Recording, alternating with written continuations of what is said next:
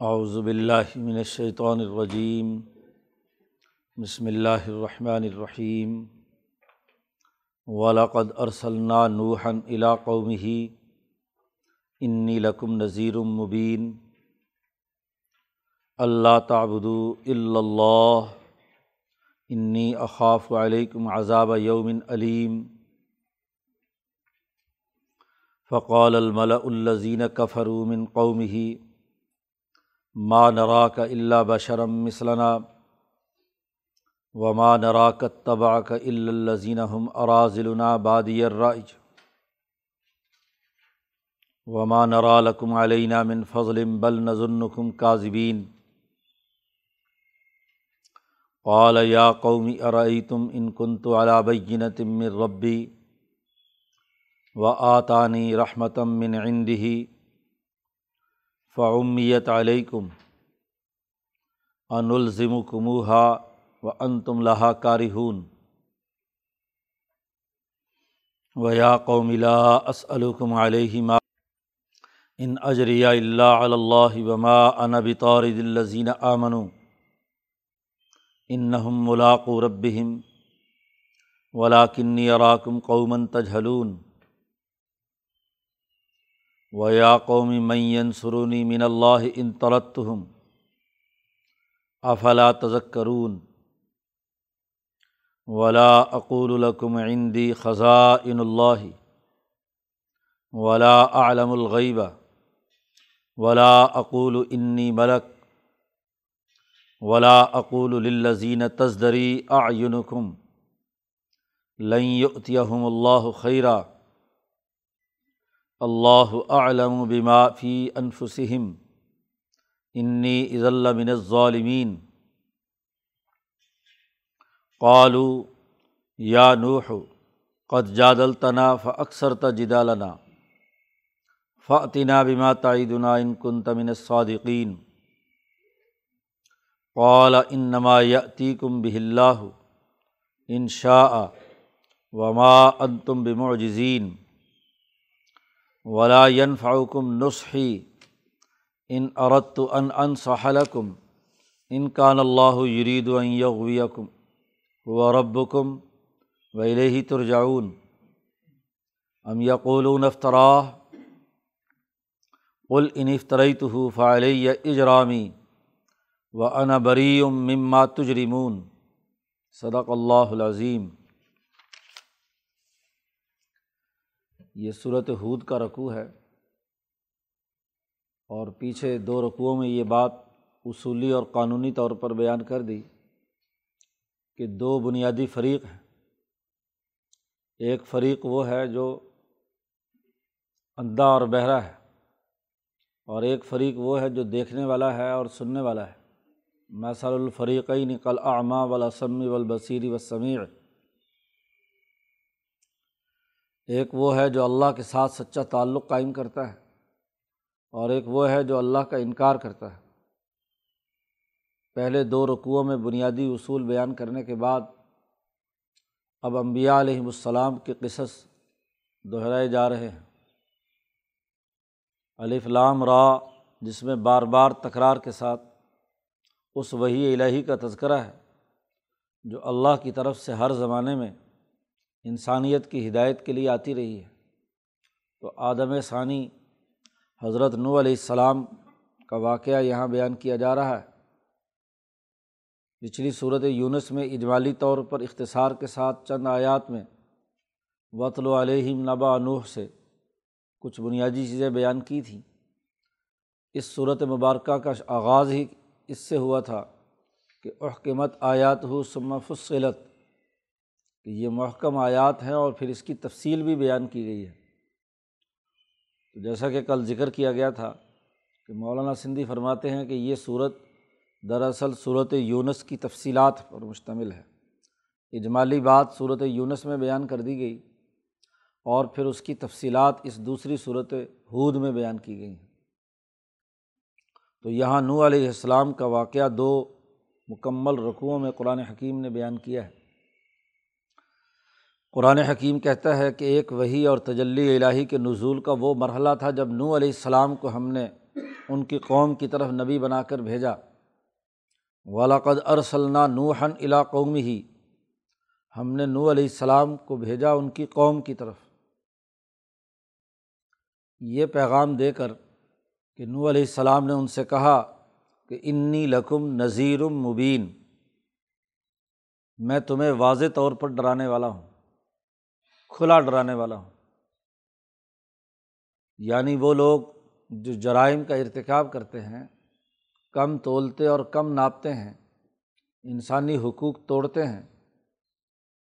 بتوں کے جو مختلف نام انہوں نے رکھے ہوئے تھے، ود، سوا، یغوس، جس کا تذکرہ صورت نو میں ہے، ان کو پوچھتے ہیں۔ اللہ سے تعلق منقطع ہو چکا ہے۔ حیوانیت اور بہیمیت ان کے اوپر مسلط ہو چکی ہے۔ تو ان کو نو علیہ السلام نے پیغام دیا کہ میں تمہیں واضح طور پر ڈراتا ہوں۔ کیا انہوں نے مزید تفصیل بیان کی؟ اللہ تعبدو اللہ۔ اللہ کے علاوہ کسی کی غلامی اختیار مت کرو۔ عبادت نہ کرو سوائے اللہ کے، کسی اور کی۔ انی اخاف و علیکم عذاب یومن علیم۔ میں ڈرتا ہوں تم پر ایک بڑے دردناک عذاب کے بارے میں۔ مجھے خوف ہے کہ اگر تم نے اللہ کے ساتھ سچا تعلق قائم نہ کیا انہیں بتوں کے پیچھے تم چلتے رہے۔ یہی ظلم و ستم اور نا انصافی کا ماحول قائم رکھا۔ تو ایک بہت بڑے عذاب جو یقیناً بعد میں غرق ہونے کی صورت میں آیا، دردناک اور خوفناک عذاب سے مجھے ڈر ہے۔ اور نہ صرف یہ دنیا میں، بلکہ آخرت میں بھی جہنم کا عذاب بھی بہت خوفناک ہے۔ نو علیہ السلام کی اس دعوت کے بعد اس قوم کے جو بڑے بڑے سردار فقال الملا الدین کفر من قومی ہی نو علیہ السلام کی قوم کے وہ لوگ جنہوں نے کفر کیا تھا اور بڑے سردار تھے۔ حکمران طبقہ مفادات اٹھاتا ہے۔ بت پرستی بھی دراصل اسی لیے اختیار کرتا ہے کہ بتوں کے نام پر لوگوں کی جیبوں سے پیسے بٹورنے، لوگوں کا استحصال کرنے، لوگوں کو بیوقوف بنانے کا کام کیا جائے۔ تو خدا کا انکار اس لیے ہے کہ خدا کی تعلیمات کے مطابق تو لوگوں کی خدمت کرنی ہے۔ اگر سچے اللہ کو مانیں تو اس کی مخلوق کے لیے کردار ادا کرنا پڑے گا۔ اس لیے اللہ کے بجائے پتھر کے بتوں کو جو صرف ہاں جی ان کے سامنے اپنی ہی بات کی جا سکتی، ان کی طرف سے کوئی حکم اچھے برے کا نہیں ملتا۔ قبروں پر جا کر کھڑے ہو جاؤ یا بتوں اور پتھروں پر۔ تو ادھر سے تو کوئی جواب آنا نہیں ہے۔ اپنی ہی خواہشات کو اپنا خدا بنا رکھا ہوتا ہے۔ تو قرآن حکیم نے کہا کہ ان کی قوم کے سرداروں نے دو باتیں کہیں۔ ایک تو یہ کہ ماں نرا کا اللہ بشرم مسلنا ہم تمہیں اپنی طرح کا ایک انسان سمجھتے ہیں۔ اگر تم رسول ہونے کے دعوے دار ہو، تو رسالت کی کوئی نئی بات تو تمہارے اندر پائی نہیں جاتی، ہماری طرح کے انسان ہو۔ نہ کوئی فرشتہ آیا، نہ تمہارے پاس کوئی خزانہ ہے، نہ تمہارے پاس کوئی سیاسی طاقت ہے، نہ معاشی قوت ہے۔ نہ کوئی روحانی طور پر ہم نے فرشتہ نازل ہوتے ہوئے تم پر دیکھا۔ تو تمہارے اندر ایسا کون سا وصف ہے جس کی بنیاد پر تم رسول ہو؟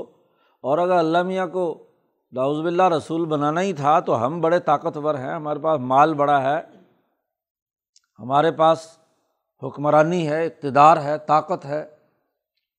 تو ہم میں سے کسی کو رسول بناتا۔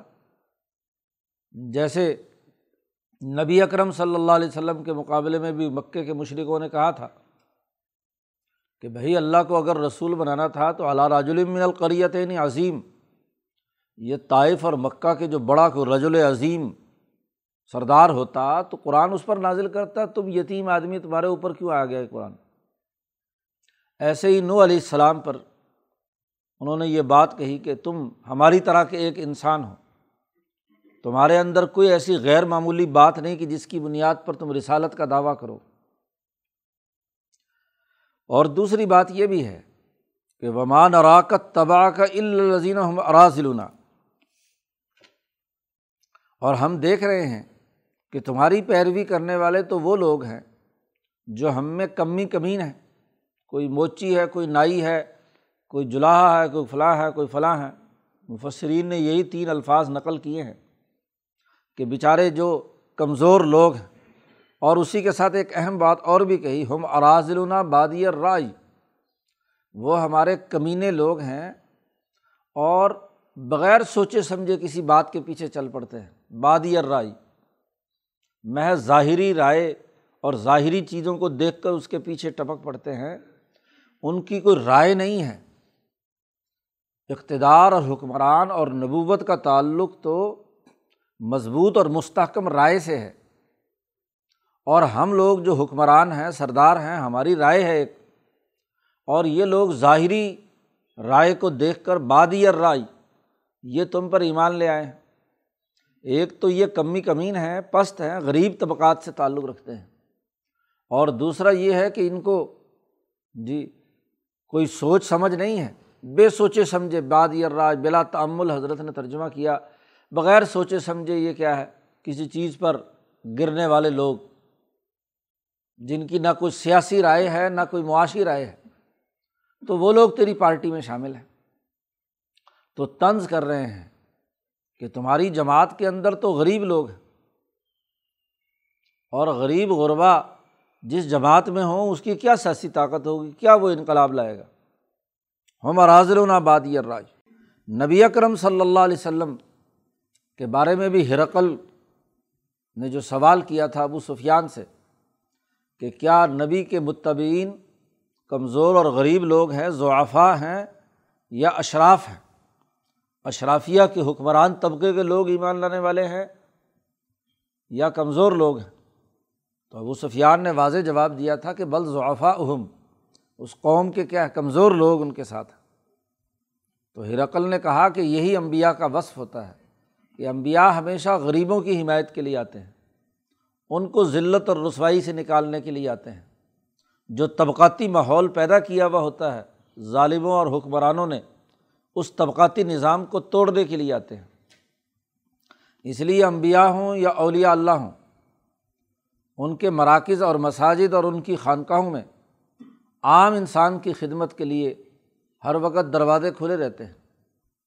تو ایسے کمزور لوگ تمہاری جماعت میں ہیں، تو ہم ان کے ساتھ بیٹھ کر کیسے تمہاری گفتگو سنیں؟ ہم تو سردار لوگ ہوئے، ہمارے لیے تو الگ ماحول ہونا چاہیے۔ اب تیری پارٹی میں کمزور لوگ ہیں اور سارے اکٹھے بیٹھے ہوئے ہر امیر اور غریب جو ہے سب ایک ہی جگہ بٹھا رکھے الگ الگ کھانے نہیں ہیں کہ یہ عمرا کا کھانا ہے، یہ فلاں کا خانہ ہے، یہ فلاں کا خانہ ہے۔ ایسا نہیں، تمام کے تمام ایک ہی کیٹیگری میں اور یہ دو وجوہات ایسی ہیں کہ وما نرا لقم علینہ من فضل۔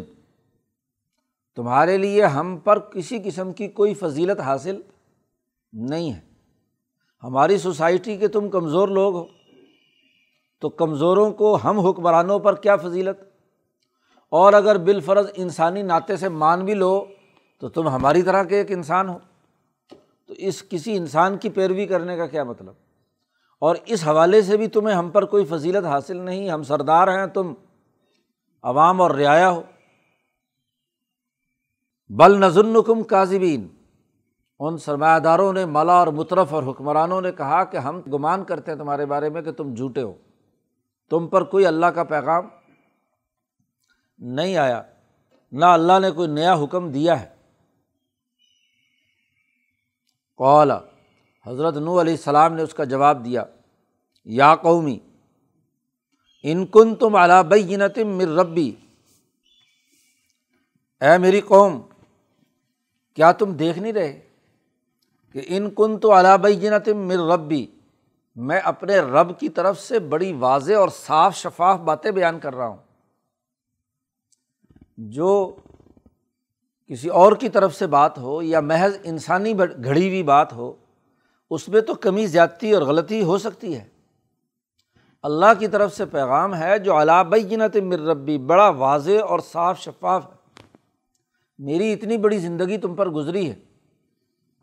نو سو، ساڑھے نو سو سال نو علیہ السلام نے دعوت دی ہے۔ اس پورے دورانیے میں تم نے میری زندگی کو دیکھا ہے کہ وہ بڑی صاف شفاف ہے۔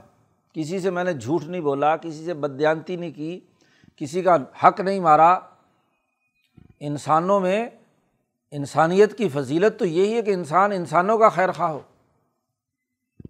تو واضح طور پر میں اپنے رب کی طرف میری سیرت و کردار اور میرا پیغام جو میں اللہ کی طرف سے لایا ہوں، وہ بڑا صاف شفاف ہے۔ اس میں کوئی الجھن یا کوئی گنجلک نہیں ہے۔ بڑی دو ٹوک سی بات ہے۔ تو اتنی صاف شفاف بات ایک تو میرے رب کی طرف سے واضح ہے۔ صاف راستہ۔ اور اللہ نے مجھے رحمت دی ہے من عند ہی اپنی طرف سے۔ آتانی رحمتم من عند ہی۔ اللہ نے مجھ پر بڑی رحمت کی ہے کہ میں رحیم ہوں، شفیق ہوں، برداشت کرتا ہوں۔ لیکن تمہارا معاملہ کیا ہے؟ فعمیت علیکم۔ تمہاری نظروں سے یہ بات کیوں مخفی ہے؟ تم مال کو دیکھتے ہو، سیاسی طاقت کو دیکھتے ہو، حکمرانی کو دیکھتے ہو، وہ تو تمہیں نظر آتا ہے۔ لیکن ایک اچھا انسان بشرم مثلانا ایک اچھا انسان جو با اخلاق اور انسانی حقوق ادا کرنے والا ہے۔ اور جو بات کہہ رہا ہے وہ بڑی معقول ہے۔ انسانیت پر رحمت اور شفقت کی ہے۔ تو یہ تمہاری نظروں سے کیوں اوجل ہو گئی؟ فعمیت علیکم۔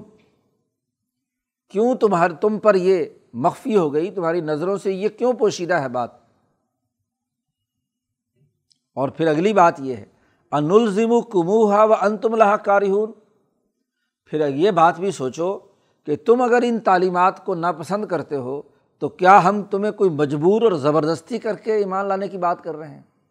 ہم تو دعوت دے رہے ہیں کھلی بات، کھلا پیغام۔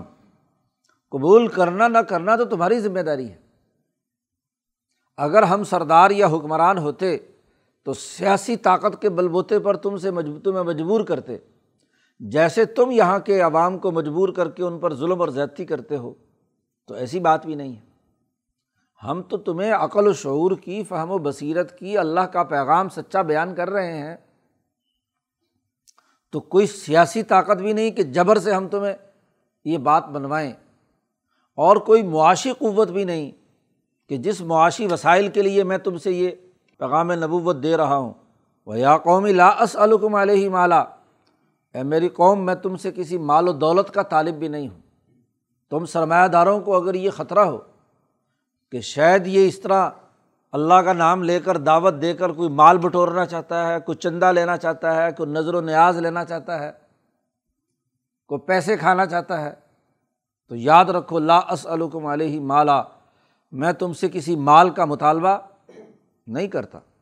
ان اجریہ اللہ اللہ میں تو اللہ کا مزدور ہوں، میں تو اللہ سے اپنا اجر مانگوں گا۔ میرا اجر تو اللہ پر ہے۔ باقی رہی یہ بات کہ تم نے کہا کہ یہ غریب غربا تمہاری پارٹی میں شامل ہے۔ تم ان کی حمایت کرتے ہو۔ تو یہ ان کے ساتھ ہم کیسے بیٹھیں؟ تو یہ بات بھی کان کھول کر سن لو کہ وما آنا بطور دل لذین آمن جو لوگ ایمان لائے ہیں، غریب ہوں یا کمزور ہوں کچھ بھی ہوں، میں ان کو اپنے پاس سے بھگانے والا نہیں ہوں۔ میں اپنی مجلس سے ان کو اٹھا کر الگ کر دوں اور تم سرمایہ داروں کے لیے الگ سے مجلس منعقد کروں۔ ایسا کام میں نہیں کروں گا۔ مجمع عام ہے، سب کو بیٹھنا ہے۔ وہیں ابو بکر صدیق ہیں، وہیں بلال حبشی ہیں۔ وہیں صہیب رومی ہیں، وہیں عمر فاروق ہے عمر سردار ہے۔ ابو بکر سردار ہے۔ عثمان مالدار ہے عبد الرحمٰن بن اوف مالدار ہے اور دوسری طرف یاسر ہے، خبیب ہے ہاں جی اسی طریقے سے کیا ہے، باقی جو کمزور لوگ ہیں، بلال ہیں، تو یہ ایک ہی جگہ بیٹھے ہوئے ہیں۔ کبھی یہ نہیں کہا کہ جناب آگے پیچھے ہو جائیں۔ جس نے ماننا ہے وہ بات مانے مجمع ایک ہی رہے گا۔ اور سب ایک ہی مساوی حالت میں ہوں گے۔ ماں انا بطار دل لذین میں ان کو اپنے پاس سے بھگانے والا نہیں ہوں۔ انہم ملاقو ربی ہم ان کو تو میرے ساتھ رہ کر اپنے رب سے ملنا ہے۔ تو رب سے ملاقات میں نے کرانی ہے تو میں اپنے پاس سے ان کو کیوں بھگاؤں؟ اور پھر رب سے ملنے والے یہ تو رب کے بندے ہیں۔ میں ان کو اپنے پاس سے بھگاؤں گا تو اپنے رب کی توہین کروں گا۔ ولاکن اراکم قومن تجھلون لیکن میں تمہیں دیکھتا ہوں کہ تم ایک جاہل قوم ہو، کہ یہ اعتراض کتنا فضول اور لغو ہے۔ کہ انسانیت کی قدر نہیں، ان کے پیشے کی بنیاد پر یا ان کے کام کاج اور کمزوری کی بنیاد پر تم فیصلے کرتے ہو تو جہالت کی بات ہے۔ انسان تو انسان ہے اور کل انسانیت میں ایک وحدت ہے، انسانی حقوق میں برابر ہے۔ تو ایسے موقع پر ایسا فیصلہ کرنا، ایسی بات کرنا، یہ تو نری جہالت ہے۔ نو علیہ السلام نے کہا، یا قومی، اے میری قوم میں انسرونی من اللہ ان ترت ہوں اگر میں ان غریبوں، کمزوروں کو اپنے پاس سے بھگا دوں، تو میری مدد اللہ کے مقابلے میں کون کرے گا؟ اللہ ناراض ہو جائے گا، یہ اللہ کے بندے ہیں، اللہ کی مخلوق ہے۔ ایمان لائے ہیں یہ اللہ پر۔ تو اگر میں ان کو بھگا دوں، تو میری مدد اللہ کے مقابلے میں کون کرے گا؟ کون اللہ سے مجھے چھڑائے گا؟ افلا تذکرون، کیا تم نصیحت حاصل نہیں کرتے؟ اس بات پر دھیان نہیں دیتے، توجہ نہیں دیتے۔ باقی رہی یہ بات کہ تم کہتے ہو کہ جی مال و دولت نہیں ہے تمہارے پاس، تو میں اس بات کا اعلان کرتا ہوں کہ ولا اقول القم عندی خزاں ان اللہ میرے پاس اللہ کے خزانے نہیں ہیں۔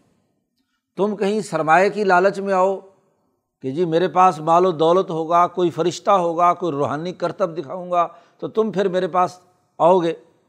نہیں، ولا اقول القم اندی خزاں اللہ میں تم سے یہ نہیں کہتا کہ میرے پاس اللہ کے خزانے ہیں۔ اور نہ ہی میں یہ کہتا ہوں کہ ولا عالم الغیب کہ میں غیب کو جانتا ہوں۔ اور ولا اقول انی ملک اور نہ میں یہ کہتا ہوں کہ میں فرشتہ ہوں۔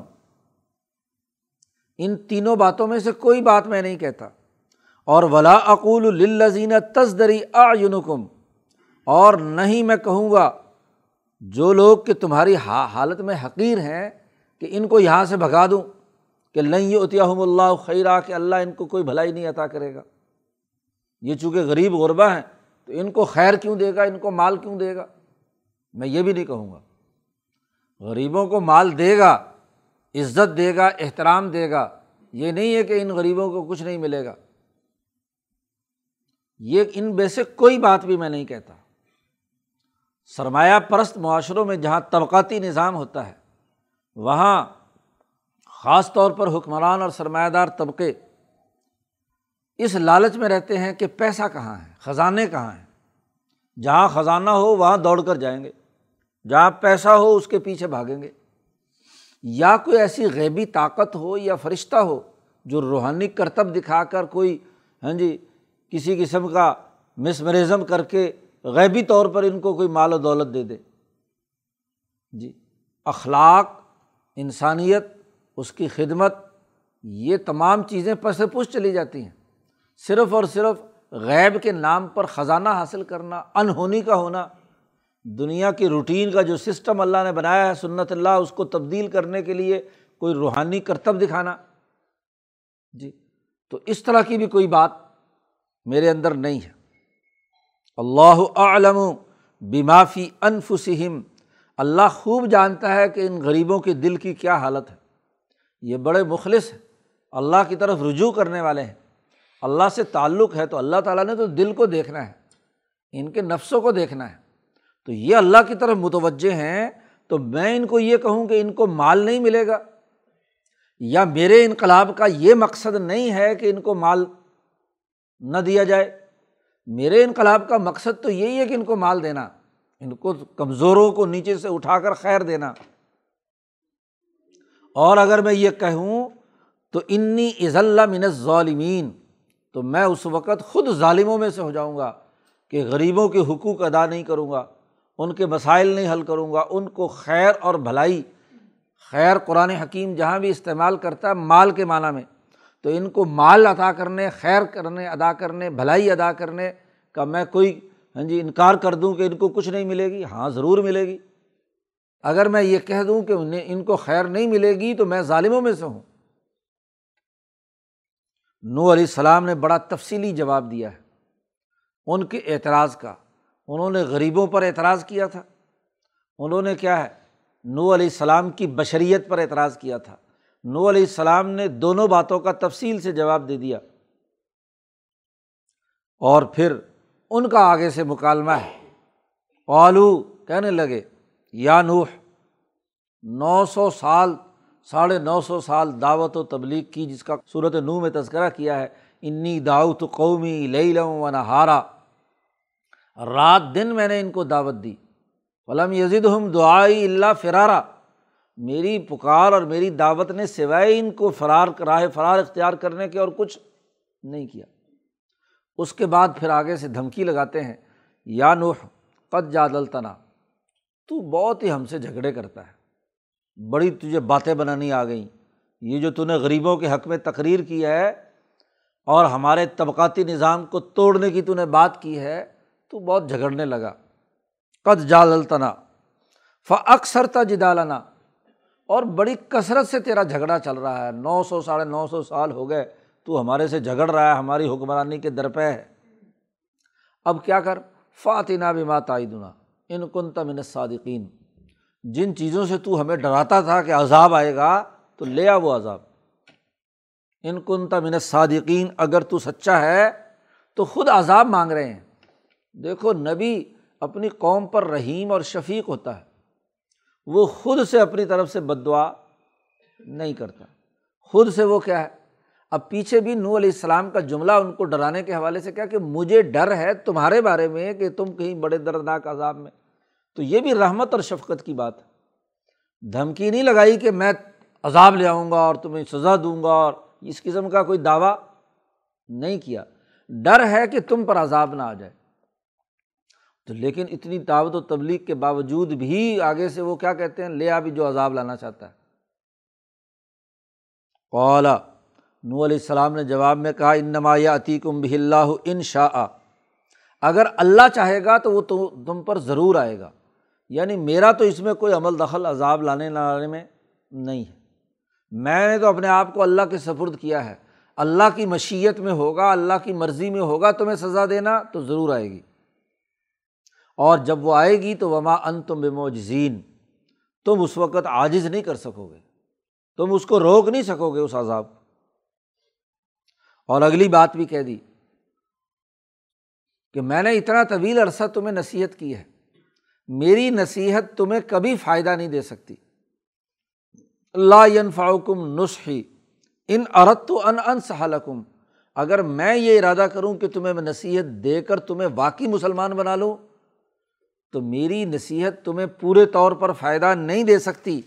اگر اللہ تبارک و تعالیٰ نے تمہاری گمراہی کا فیصلہ کر ہی لیا ہے، ان کان اللہ یرید یوغیا کم اللہ نے تمہیں گمراہ کرنے کا ارادہ کر ہی لیا ہے، تو پھر میری نصیحت تمہارے کسی کام نہیں آئے گی۔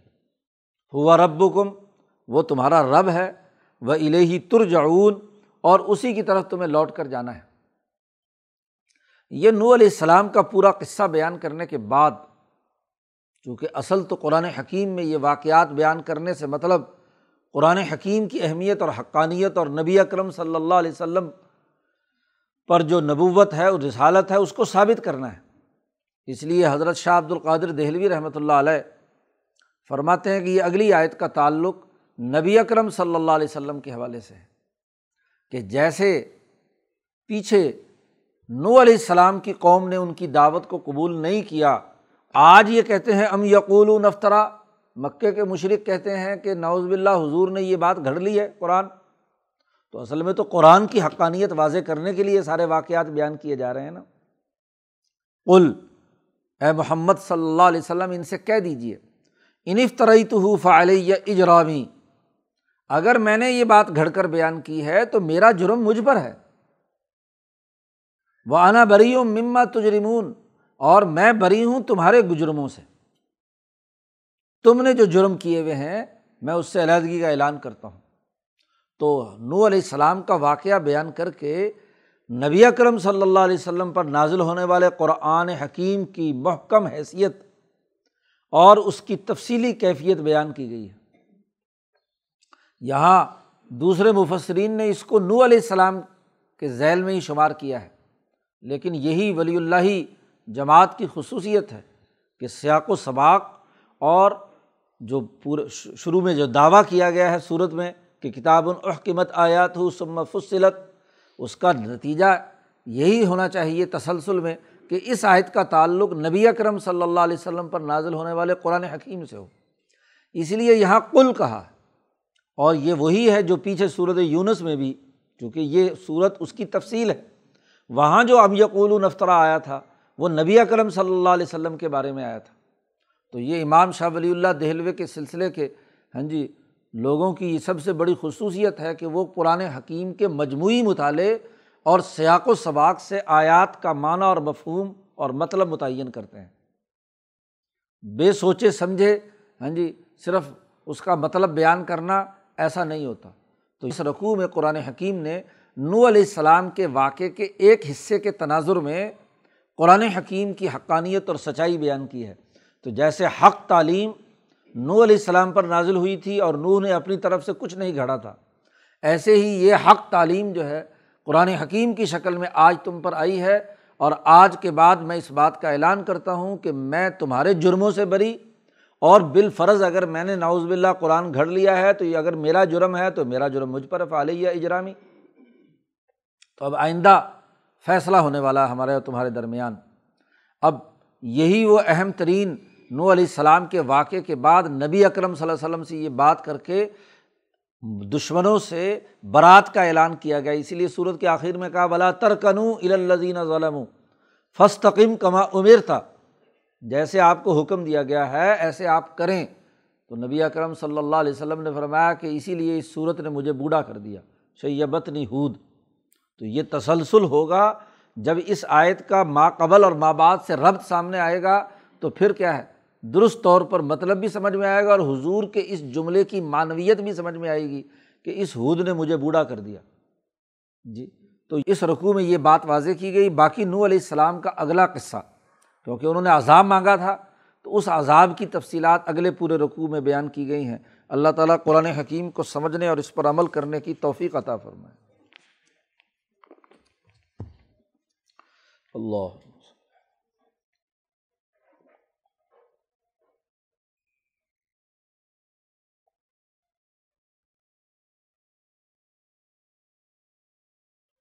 اجمائی